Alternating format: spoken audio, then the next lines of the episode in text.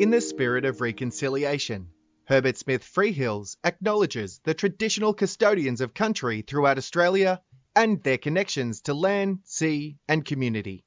We pay our respects to their elders past and present and extend that respect to all Aboriginal and Torres Strait Islander people today.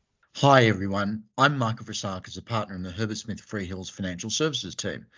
Welcome to our podcast series called the FSR GPS. This series focuses on topical and emerging issues in financial services regulation, which we think are the most strategic and important issues for our clients. Feel free to suggest topics you would like us to cover in the future, but for now, we hope you enjoyed today's episode. Hi, thank you for joining us on today's episode. I'm Shan-Verne Liew, a senior associate in our FSR practice here at HSF. I'm joined today by my colleagues Abby Sutherland, who's a solicitor in our FSR practice, and Henry Gallagher, a solicitor in our disputes practice. Thanks, Sean. We are the new kids on the block. In episode one, once more into the breach, we dove into the new breach reporting regime, including legal and industry insights post implementation and some common reportable breaches. In today's episode, we will reflect on some real life examples of potentially reportable situations with a focus on the reportability of inadvertent system errors. We also touch on legal professional privilege and why it's important to keep in mind when investigating potential breaches. It's worth mentioning that we have an online blog called FSR Australia Notes, where we publish key articles on issues facing the Australian financial services industry.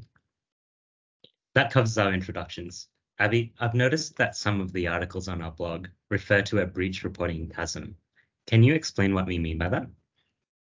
So we call it the breach reporting chasm because I guess post implementation of the new regime, there appears to be a mismatch between the breach reporting practices of licensees across the industry on the one hand and ASIC's expectations with regard to breach reporting on the other.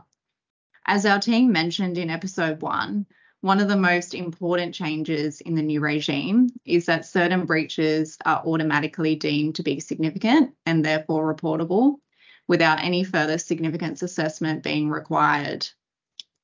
This is a really helpful difference to point out, Abby. In the old breach reporting regime, minor and isolated breaches that did not cause any detriment to clients would not have been reportable. But under the expanded regime, most but not all civil penalty breaches and misleading or deceptive conduct breaches are deemed significant and are therefore automatically reportable to ASIC. That's the case even if there is no appreciable impact on a client. Thanks, Henry. That's right. Given the breadth of the new regime, an assumption we occasionally hear is that if an error has been made, whether it's a systems error or an error in a regulated disclosure document such as a PDS or FSG, then there must be a breach of the prohibitions against misleading or deceptive conduct, and therefore the error must be reportable to ASIC. In this episode, we are going to unpack that assumption. Abby, can you give us an example of an error that is not necessarily reportable? Yeah, for sure. So I think poor old M&D, it gets picked on a lot, but an error is not always reportable. My example relates to pricing.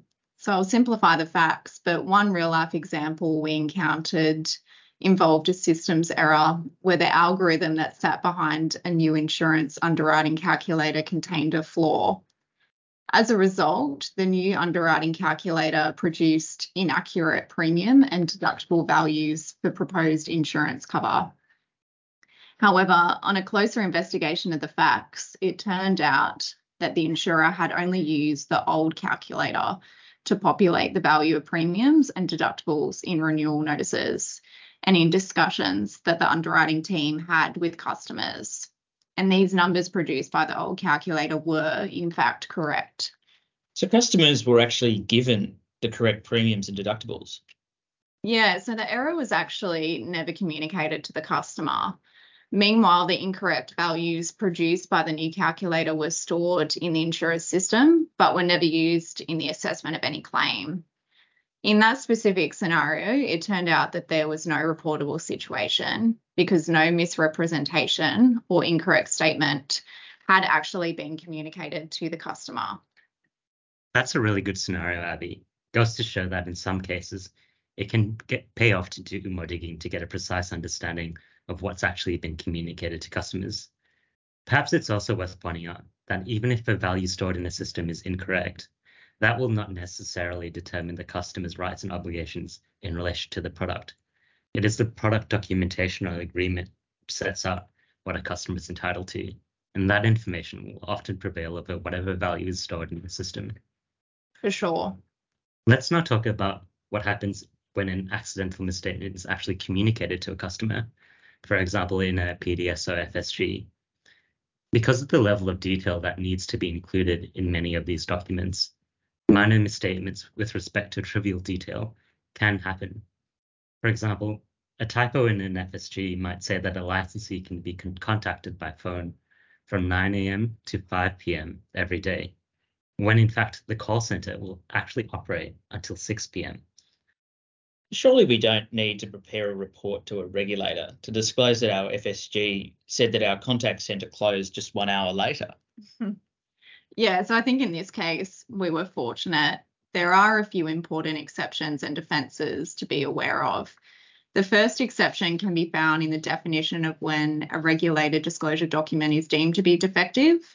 And these can be found in sections 925B and 1021B of the Corps Act.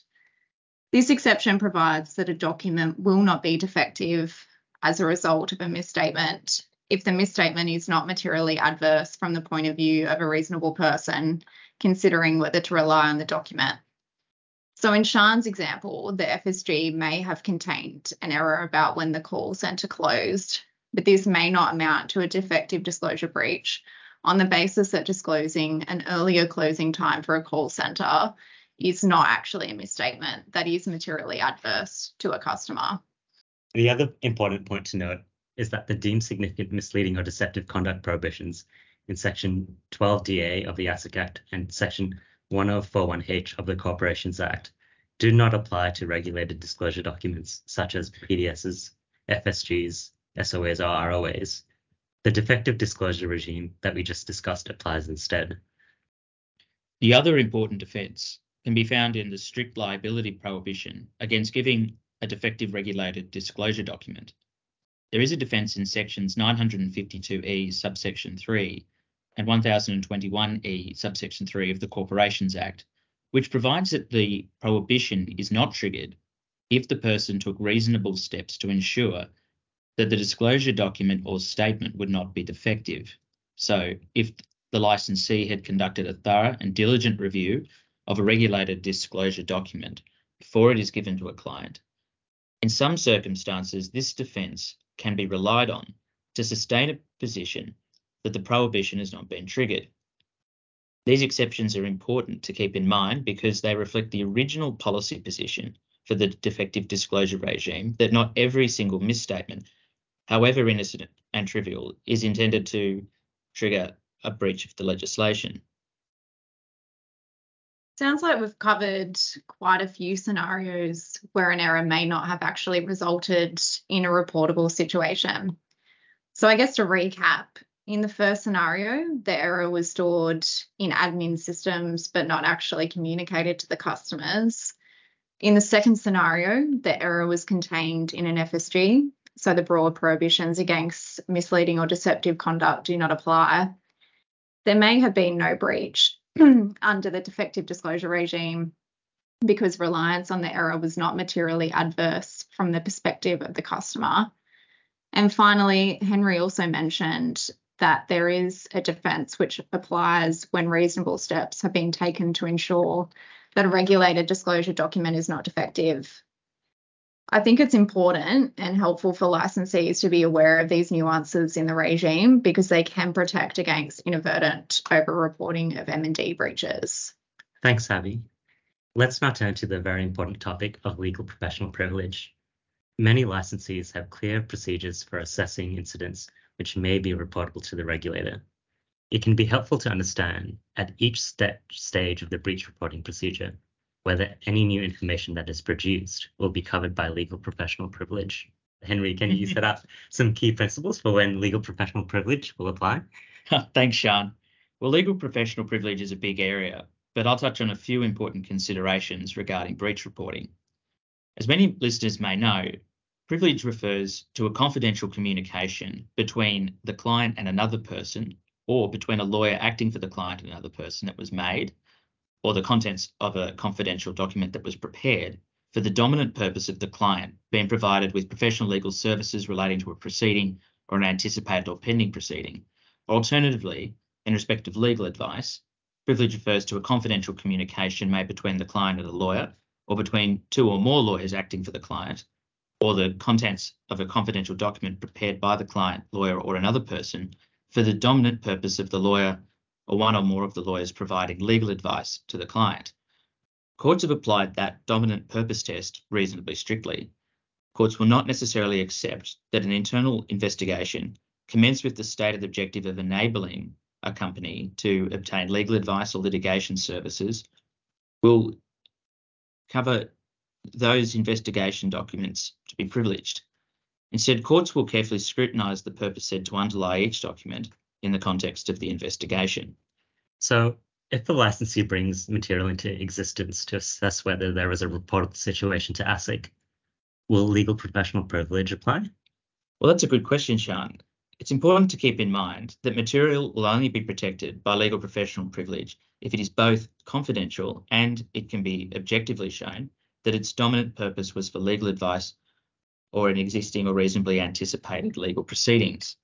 But to answer your question more specifically, if the dominant purpose was to obtain legal advice on whether a reportable situation has occurred or on what, if any, compensation the licensee is legally required to provide, then yes, privilege should apply. However, advice from someone who is not acting as a lawyer, such as a representative in a compliance function, would not be privileged. The dominance purpose test may be difficult to establish if there are other plausible purposes, such as obtaining commercial input or for broader operational risk and compliance reasons, leading to the creation of a document. One thing that may be considered is running two separate investigations, one by the legal team for the purpose of the company obtaining legal advice, being a privileged work stream, and the other confined to technical or purely factual findings to enable the company to respond to the incident, being the non-privileged work stream. That's quite relevant in a breach reporting context, I think, Henry, where as a first step, a compliance team might perform an initial BAU fact finding exercise in response to an internally reported incident before a breach reporting investigation commences. So, are you suggesting here then that the initial BAU fact finding exercise might not be covered by LPP, but the breach reporting investigation will be? Yes, that's right, Abby. It may be difficult to sustain a claim for privilege in relation to a purely or predominantly factual investigation, even if it's procured or conducted by the client's lawyer. As I've mentioned, the question is what was the dominant purpose of the investigation? A further point to consider is that clients must take care to avoid waiving privilege when referring to the results of findings of an investigation. Privilege will often be waived where the gist, substance, or conclusion of the privileged communication is published or communicated. So, can a licensee communicate the findings of an investigation within the business without waiving privilege? I'm thinking, for example, what if a legal or compliance team shares privileged information with a product owner within the same entity or a related entity within the corporate group? Privilege will generally not be waived, fortunately, where legal advice is shared within a company or between companies in the same corporate group. However, of course, care must be exercised as waiver is a very fact specific exercise and question. It is important that any legal advice is shared on a confidential basis and ideally on a restricted access or need to know basis. It should be clear that the recipient does not further disclose the information. There is also a practical issue to keep in mind, which is that the more people you tell, the more people that might breach confidentiality. The more people you tell means that there's a larger number of people who may subsequently use the information not for the original legal purpose, but for some other purpose, or that may subsequently use the information in a non-confidential way, and that subsequent use deprives the information of its confidential character. There's also a separate issue of what you can tell a regulator. For example, if a report informs a regulator that you have obtained legal advice that the company has not breached a particular law, that statement will likely waive privilege over that advice. On the other hand, privilege will generally not be waived where you disclose that you had received legal advice, but without disclosing, either expressly or impliedly, the substance of the advice. However, it's important to keep in mind that all of these considerations are factually and contextually dependent, and it's important to get expert legal advice on these matters depending on the context of the particular issue. Thanks, Henry. Some really useful insights. I think that's all we have time for today. Thank you for listening.